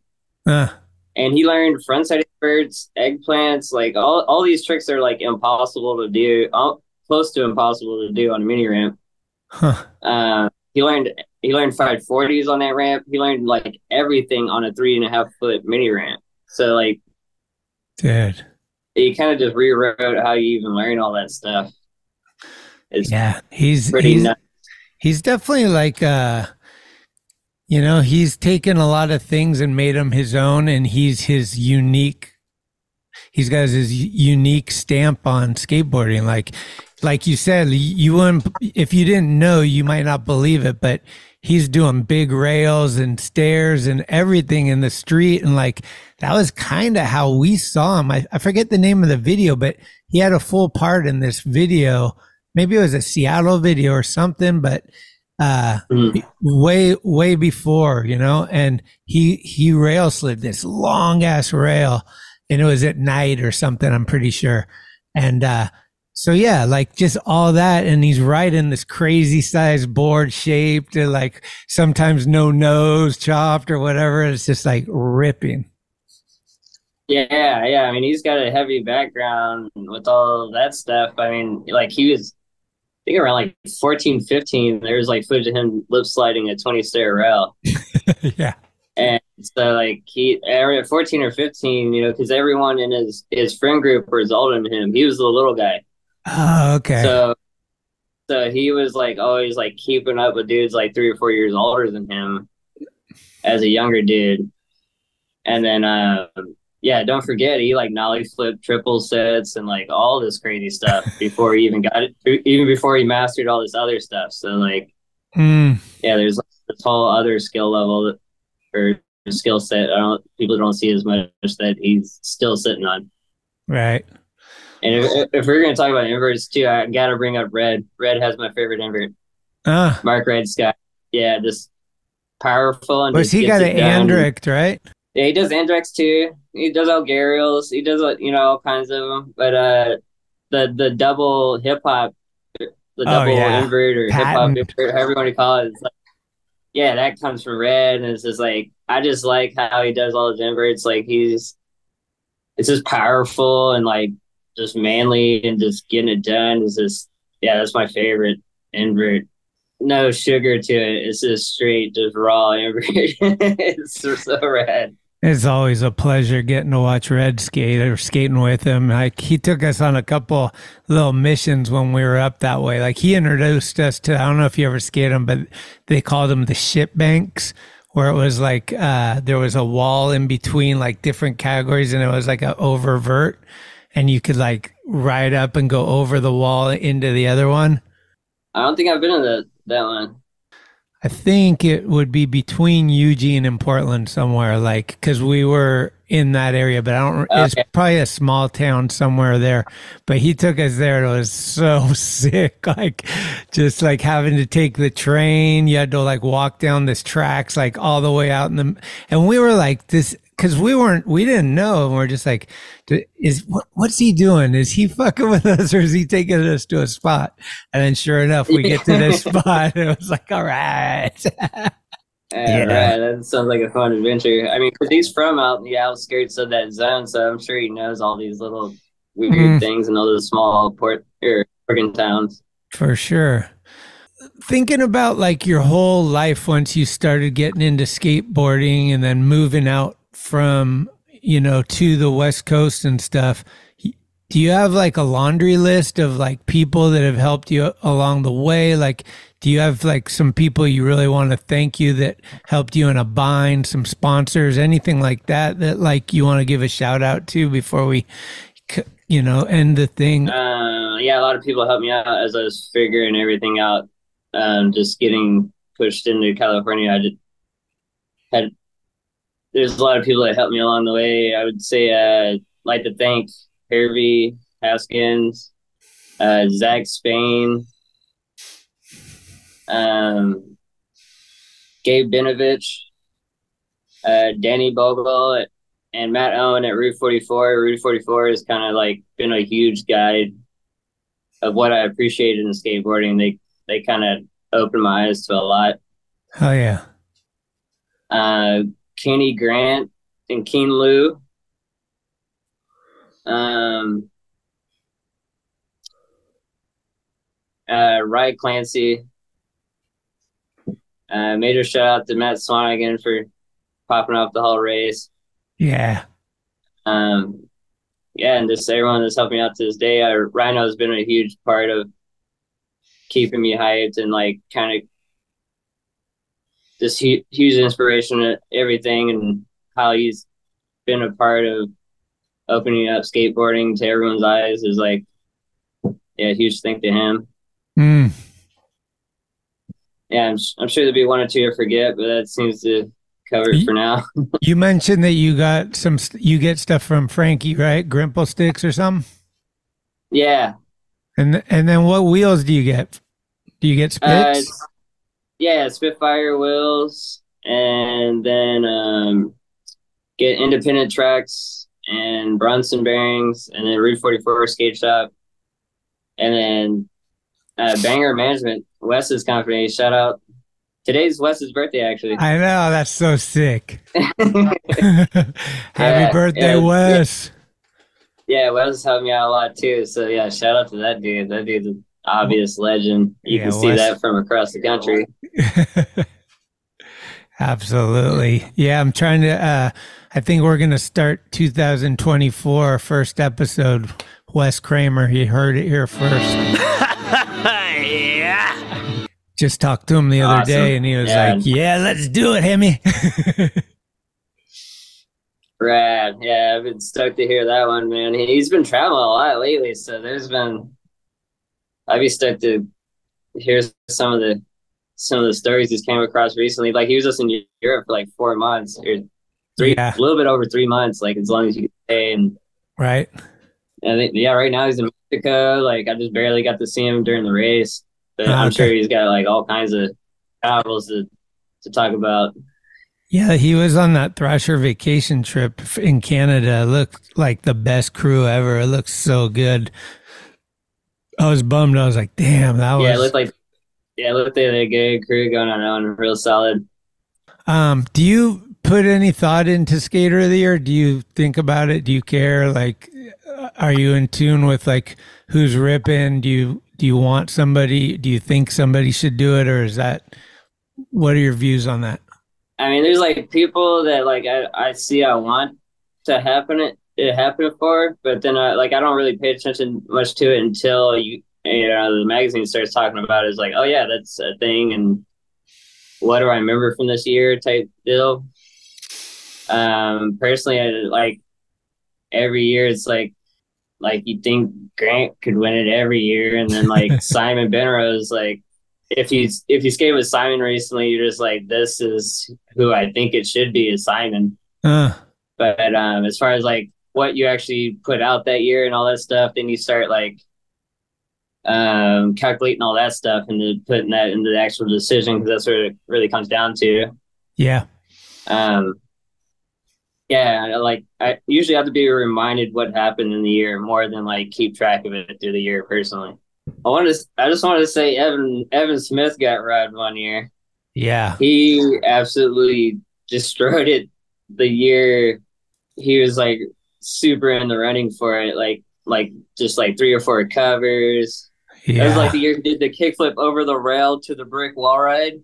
Mm, And, and he, yeah, I think he had like three covers, couple parts, and just like if you skated with him that year, he was just on fire. One of the nicest dudes you could ever meet. Just very genuinely Yeah. unique human being. he's Um, yeah. Evan's so sick too. He has his definite another guy that has his stamp. Like you, he skates his way. yeah, I feel like he really like opened up how we looked at skateboarding that year. I mean, that kickflip over the rail to the wall ride was just something different. And then he was doing 540s off off jumps, like or jump ramps all of a sudden, and then like Yeah, I think he was MVP of King of the Road. yeah, exactly. That was the year he got MVP. He was King of the MVP of King of the Road, like and he had a cover on the Bay Bridge. Yep. Yeah, yeah. Just like so many things. You're just like, yeah, you kind of it that year. I'm sorry, but Yeah. But uh, I mean, it, it just goes back to you know, skateboarding is it is gnarly as hell, and it's it hasn't flatlined. Everybody thought like, oh, it can't get any gnarlier, and it just continues to. I mean, the shit Pe- Pedro Delfino's doing is bonkers. Like you just see so many people ripping, and it's hard to.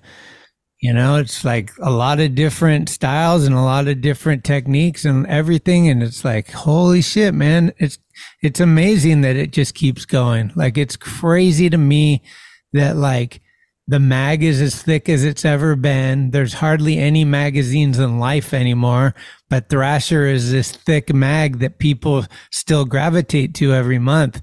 It it says a lot about our culture, you know, like it's it's really become this thing that's like bigger than anything. It's like it's it's a way of life. It's just it is this thing that we're all so lucky to be a part of. Yeah, really, really stoked that it's still in print and hopefully it continues to be and like to outlast like some of these major magazines like Rolling Stone and stuff like that. Like it's Yeah. such a testament to the following and what it means to everybody and it's a cool thing to help keep keeping connected to this thing that we love. So yeah, major. Well, I always ask people uh, this question, and it's not easy, so it doesn't have to be the number one thing. But I always like to hear one thing that sticks out to you that you've seen someone do on a skateboard. Like you were there for like something pretty gnarly, or like you know, like I don't know what it would be, but um, you know, Strubing said it was when Brian Schaefer did the loop and fucking ate shit. He was like, fuck. And then other people Yeah. said, I've, I've seen the gnarliest trick go down or whatever. But like, I'm sure you've seen some crazy shit at Washington Street, but like anything stick out to you? Um, yeah, it'd be hard to go with just one, but the one the first thing that comes to mind is Sean Ross frontside invert over the channel at Washington Street Mm, because he the right side he's goofy, and the right side is bigger than the side he's going to, and he was still going off the coping. Like he wasn't coming off like in the middle of the channel. He was like going off the coping and flying down to his arm and that channel doesn't even really line up. So, and uh, all the tries before he made it, where it looked like he was gonna get so hurt, like he's doing spider monkey stuff to get out of it, and uh, yeah, to see him make make the one and just who he is, and the character too. Yeah, that was yeah, that was dude's a maniac. He's sick. Yeah, he's ball energy, man. He's he's entertaining. um, that's one of the first ones that comes up to mind. Okay. That's a good one. I heard, I think maybe it was in that interview you said, did Ronnie Sandoval do frontside air to disaster on the oververt? He, yeah, he was trying it, and at first it was like you just kind of laugh. You're like, dude, that's oh, what, why are you why are you throwing that up there, dude? That's not that's not gonna Never work. You know, Ronnie. You're just thinking, dude, that's that's never gonna work. And then he started like disastering and like rolling down the wall a little bit and bailing. You're just like, oh shit, he can actually do that. That is fucking crazy. like yeah, it just like expanded my eh, what I thought of physics immediately. Just like I didn't think that was even close to a thing that you could do. Have you ever stood on a skateboard? His, Yeah. yeah, he rides loose tracks. Yeah, it's uh, There's it seems so- like a lot of a lot of the channel guys got that thing going on. Dude, they're not loose. They're like, they're like, there's no bushings loose. Like one time I was uh, filming a contest he was at and I didn't have my board with me. I was like, hey, can I borrow your board? I'm going to do a little follow thing. And he's like, you can't ride my board. And I was like, what do you mean? And he's like, here, try to ride my board. And I stood on it. I was like, what the fuck? Like, it's just like, you know, like insane. And so my point being is like, how the hell does he skate vert and all this shit with his trucks that loose? It's amazing. Yeah, I can see it somehow coming in an advantage in like smaller, steeper stuff. But then if you're skating like a vert ramp or something huge, Mm. there's not much benefit going on there. It's like it's only going to be way harder to like keep speed and, and and like not wobble out of things. Like yeah, I mean, yeah, it's insane. sick. Rambo. Have you been going up to uh, Pedro at all since it's been going again? Uh, no, I haven't been there since it opened again. I definitely Oh, want to go back and check it out. What is Yeah, your what's your favorite spot um, from San Diego? Let's say you're going San Diego to Portland. What is one spot you're definitely hitting? There's this thing I live pretty close to now. Uh, this guy Thomas Martinson has built this thing in his yard, and it's it's pretty close to the size of a skate park, but he built it four feet at a time by himself. Wow. And so it's it's like a, a pinball course. So it's like nothing's over four feet, but it's very challenging and like hard or fun and and hard to get around. Like everything's just mashed together. Mm. And so it's a really fun, rad thing to figure out. And he's super, super rad dude. And if you get anyone ever in that area, hit him up, man. Rad character. Wow. second favorite thing to skate. Grindline the band. You know the music. Yes. You got a favorite song? Or it doesn't even have um, to be a favorite, but w- one we could put on for the end of this thing. the first ones that come to mind are the ones that have skate videos to it already, like um, with like broken bottles and uh, I'm a creep, like those. But I don't really know the names of songs of most of them, but I've seen them play like a lot, like remember a lot of the songs, but just not the names of them. So I've like heard them more without reading the the set list or the back of a CD. You know what I mean? Yeah. What's sick is we went on so many trips with them that uh, we have live versions of like a lot of different songs that they played. Like they played at uh, Ramona a couple of times. So I have like an acoustic version of him solo playing. Uh, it's either Broken Bottles or um, it's one of those ones. I forget. It, I think it is Broken Bottles, but uh, it's so sick because he's just playing and there's hell of people around and making noise and like everyone's setting up and he just he's into it and nobody's really paying attention. But I'm filming the whole thing. I was like, this it rules.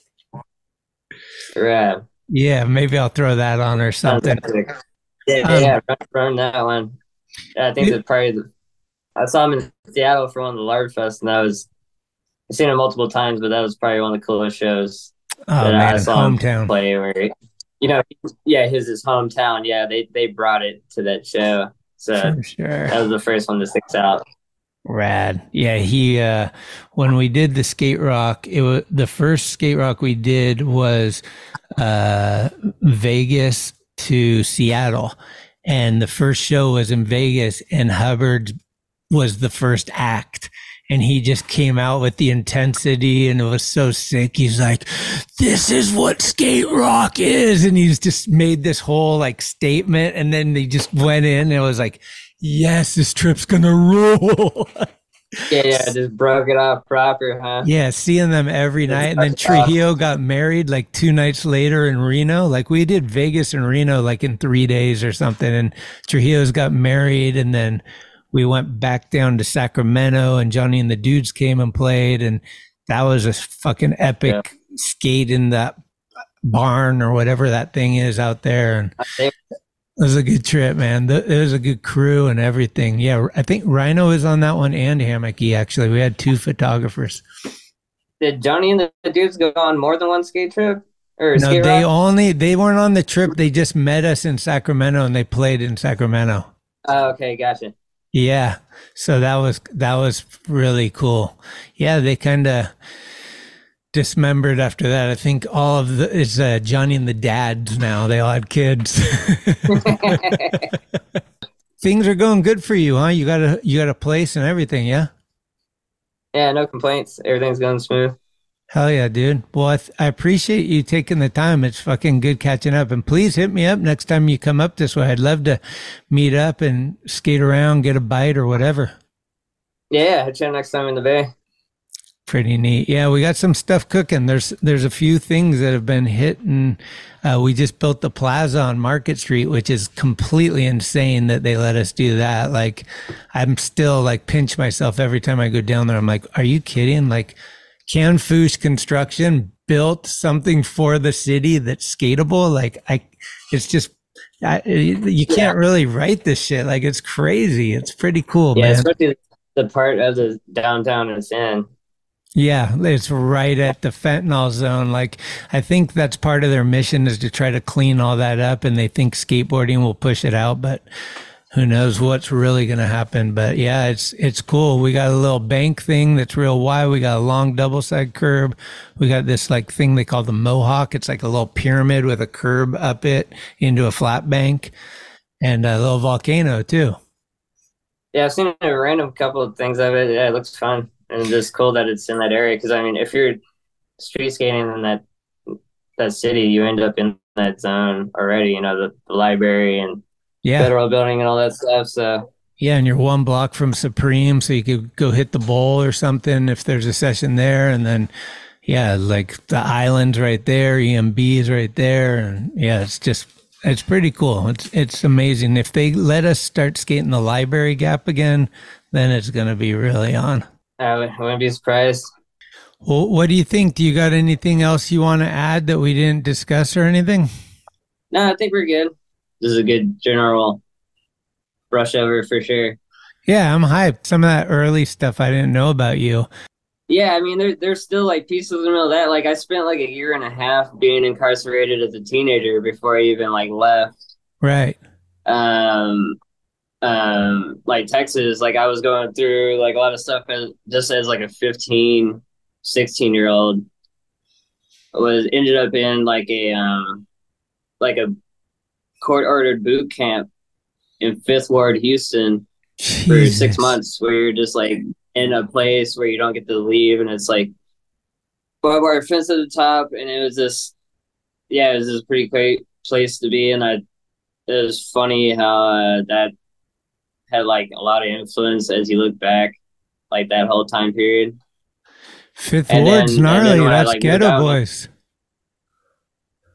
Yeah, it's Geto Boys. That's uh, DJ Screw. That's like all that stuff is right next to uh, Greenpoint Huh. uh, Mall, where, which is Guns Point Mall. If you know anything about DJ Screw and all that stuff, they're always talking about Greenspoint. Uh huh. That's where I was for like six months, for myself, like into these chain link fences. Yeah, Dude. yeah. so That, that was like that's like a whole another weird subject. And then like uh, I think what was another weird one that kind of yeah, um, like the first couple years in San Diego was still a street skater and um, started skating for GNS with when Donger ran the program. Oh no So I had like two years running around with Donger.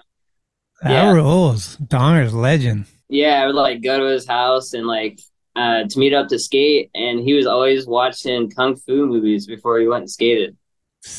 Like he never watched like a skate video part to get hyped. You know, like you know your favorite guy. You're like, all right, I'm gonna watch Yeah. you know this part, and then I'm gonna go skate. He was always like watching kung fu movies, and he'd be like, dude, check out this kick. Check out this. He'd be like so hyped on a certain kick in a movie, and then we would go skate. so sick.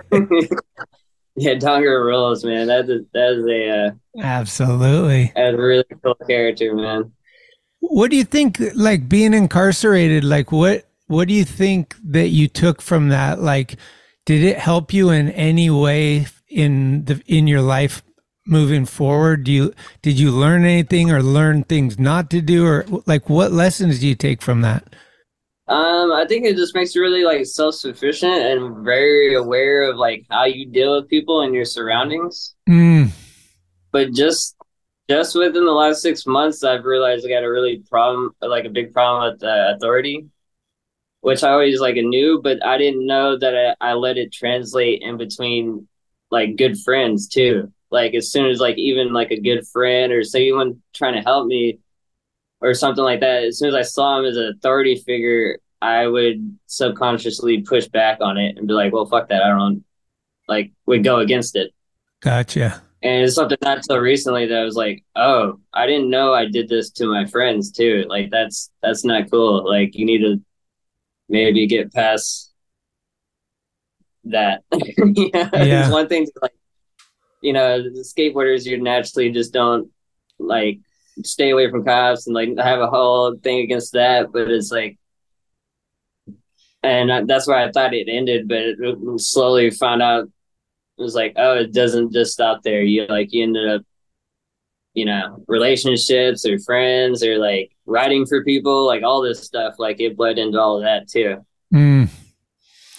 But you- mostly you- how you be aware of your surroundings and stuff like that, and how you deal with people. Really minute. Do you think it like helps you uh, tolerate things more? yeah, being in all those situations, yeah, you grow um, a lot of patience. Yeah. Um, and I'll see people trip out on that about me. Is just like how patient I can be with certain situations. Like, well, just been in so many situations where I didn't have the choice and Right. had to learn patience from the back end instead Right. of the front end. hmm Well, shit, man. I, I appreciate you sharing all this with us. I, I, I think this is a great episode. I'm stoked that we did it. Uh, I don't know where Wes is right now, but he's somewhere fucking putting back a tall can for his birthday. And so that stokes me out too. Yeah, I just tried to him about an hour ago, and then I realized he's in Mexico. He's on a croc rip trip down there right now. Oh, he is? Okay. Yeah, so he's gonna. He might be hard to get a hold of for another week or so. he's always somewhere, man. He does not stay still for too long. yeah, he, he's smart, man. He's like he's doing it while he can. Take Absolute- advantage of those of those opportunities, and he's he doesn't take it for granted. And yeah, he, he's smart for that. Yeah. Well, that's sick, dude. I'm stoked to have you as kind of your first interview like this was with me. So that that I take that to heart. No, no, no. I really appreciate you reaching out to do it, and uh, I was stoked to do it. Like I said, I've like listened to a lot of them, and um, yeah, a fan of, of what you're doing. Yeah, keep rocking, man. You're fucking out there doing the good work. Thanks, dude. I appreciate it. Like if you, you know, the more you spend time with Rhino, just keep twisting his arm. We'll get him on eventually. He's like, oh, that's not, that's not my, st- you know, I'm not, that's not who I am. I'm like, come on, Rhino, we got, we got to do this. Yeah, yeah, I can relate to where he's coming from. Like you, you're like, dude, like it almost feels like some, in some to some extent, you're like that could only go backwards for me. Like it's not gonna, it's not gonna help me like progress to anywhere. You're like, uh, and I think he's kind of similar where we're both like kind of keep to ourselves and quiet dudes until we don't need to be. You know? And so like there's like there's some kind of like possession to that where you're like and like how you're able to curate that and then to be like on camera doing this stuff is like it's almost too exposing or something like that where you're like oh this could only take me back it's not gonna like push me forward in any way like why would i do it you know so like i kind of see like where he's coming from but at the same time the episode would be epic like i want to i want to hear a rhino episode like I know because we kidding me? could we could just have all callers calling in. Like Omar calls in and asks him about his toothbrush collection and how come he doesn't use them. they got Yeah, so that- many funny jokes, awesome. man. Like one time we were on a Yeah. trip and and the whole time everybody so everybody bought raw hot dogs, right? And everybody's whole Uh-huh. deal was to try to hide the hot dog on the other person somehow. So like somebody would find a hot dog in their back pocket eh, or whatever. and the one that got right of the most was some I think Omar or Nav, somebody put it under his um his door. So like the front door to his car. He had like a lever that you Uh-huh. open it and there was a hot dog under there. So when he opened it, the hot dog just fell into his hand. Wow. and that kind of shit was just Uh, like, ah, we got you. Like, oh, it was good yeah, I mean, all, all you guys in your, all you guys in that time period it seems so awesome. Like the early two thousands, like before internet, and like it's just Yeah. very like genuine Yeah. characters. Like, I, I Yeah. like it's like my favorite time period in skateboarding to watch is like early two thousands when it was like very like for the love. Like not a lot of people were getting like crazy money or any shit like that. So like Mm. all you guys were doing for like the right reasons and it really shines through in all the videos and like all magazines and stuff like that Yeah, we just wanted it to always be fun, you know, and like some of the funnest times were where we didn't need any money because we were camping every night. It was just camping, skating, camping, skating, and staying up all night drinking mm-hmm. a beer with your friends and telling funny stories and laughing your ass off. And then next day you're at some new place that you're stoked because you've never been. Like those are the moments where you're just like, this is why I signed up for all this. Like this is this is the shit. Like to me, early days going up to Oregon and Seattle, every time we went, there was at least two, maybe three new parks built. So it was like we had our regulars, but we also had these new ones that we like Gold Coast or I forget what they're called, but like there's different ones up the, and you're like, oh, we got to stop. We never been to this one, you know, Myrtle Creek, like whatever. And then, you know, once Wendell's opened, it was like, okay, we're going to Wendell's. What are we hitting on the way? Like that, it was just like, you know, Willis is up there holding it down. He's got the camp spots and everything. And man, those are just the best trips for me. Like taking bass in the river and just, and just, uh, Jamie Weller's hospitality and all that stuff. Like it was labeled the funnest right. place on earth. And I, I, I can't think of some place that is funner for me to skateboard that's like I don't know. That place has so much and it's out in the woods and it's just like the whole experience to me was like it was definitely one of the best. Yeah, it's definitely a super cool spot. But uh, Weller being at the helm of things up there, I think helped a lot. Like him being such a genuine skateboarder. Yeah, I know Peter Gunn and Zeroach helped build a lot of that too. for sure. So there was like just good energy in, in that place. Absolutely. Yeah, yeah, for sure. Yeah. We I was up there with Zerosh one time. Uh I never been there with I oh no, Pete Pete was there in the early days, I think. Uh he was Yeah, there one time. You remember that Hall of Meat? The oh Hall of Meat? that you fuck- man. Off you the went down- side yeah, of that's the. Yeah, yeah, that's fucking Wendell's. They have Yeah. the, the fucking snowboard like training thing at Wendell's. Yeah, Yeah, I we were love it. trying that, and I th- I forget if it was it must have been before that because we were trying it, and then somebody sent me that video clip, and I was like, twenty bucks no right here. way. so Yeah, the fearless Peter Gunn. Yeah, he, fucking- he was going for it. Yeah.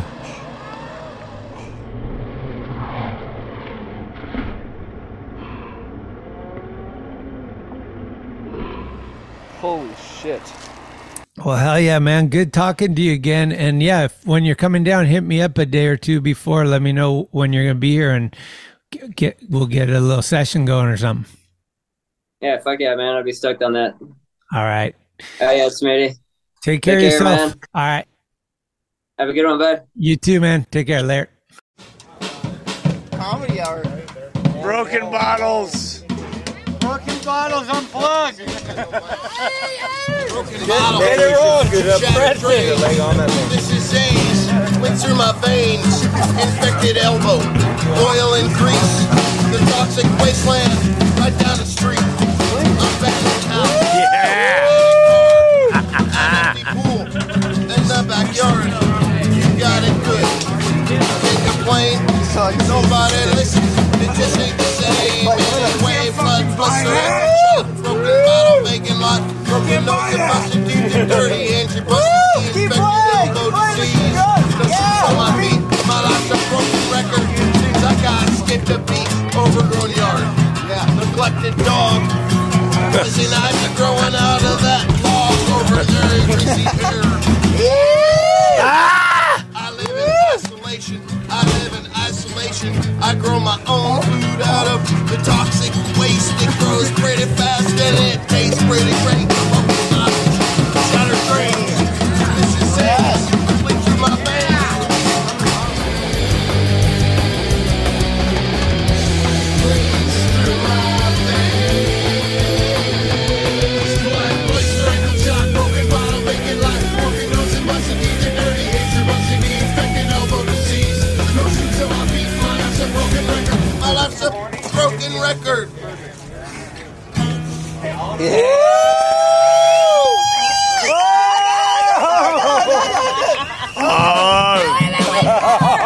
That was Thank you for listening to another episode of Talkin' Schmit. You can subscribe to the show on iTunes, Anchor, Spotify, or anywhere you get your podcasts. When you subscribe, you'll get notifications every Tuesday of new episodes the minute they become available. Also, please leave reviews and a five star rating. It's the best way to help the show grow. All of the episodes will always remain free, But if you would like to help support the show, you can do so at talkinschmit.com, where you can pick up some merchandise like t shirts, beanies, hats, and stickers.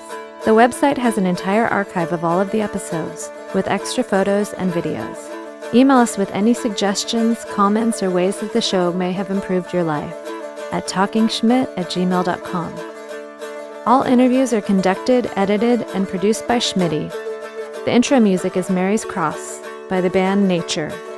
A very special shout out goes to the executive director, Sharal Camisa. Shout out. Love it! This is Talkin' Schmit, where the Rolodex is deep, but the conversation is deeper. Keep the wheels greased.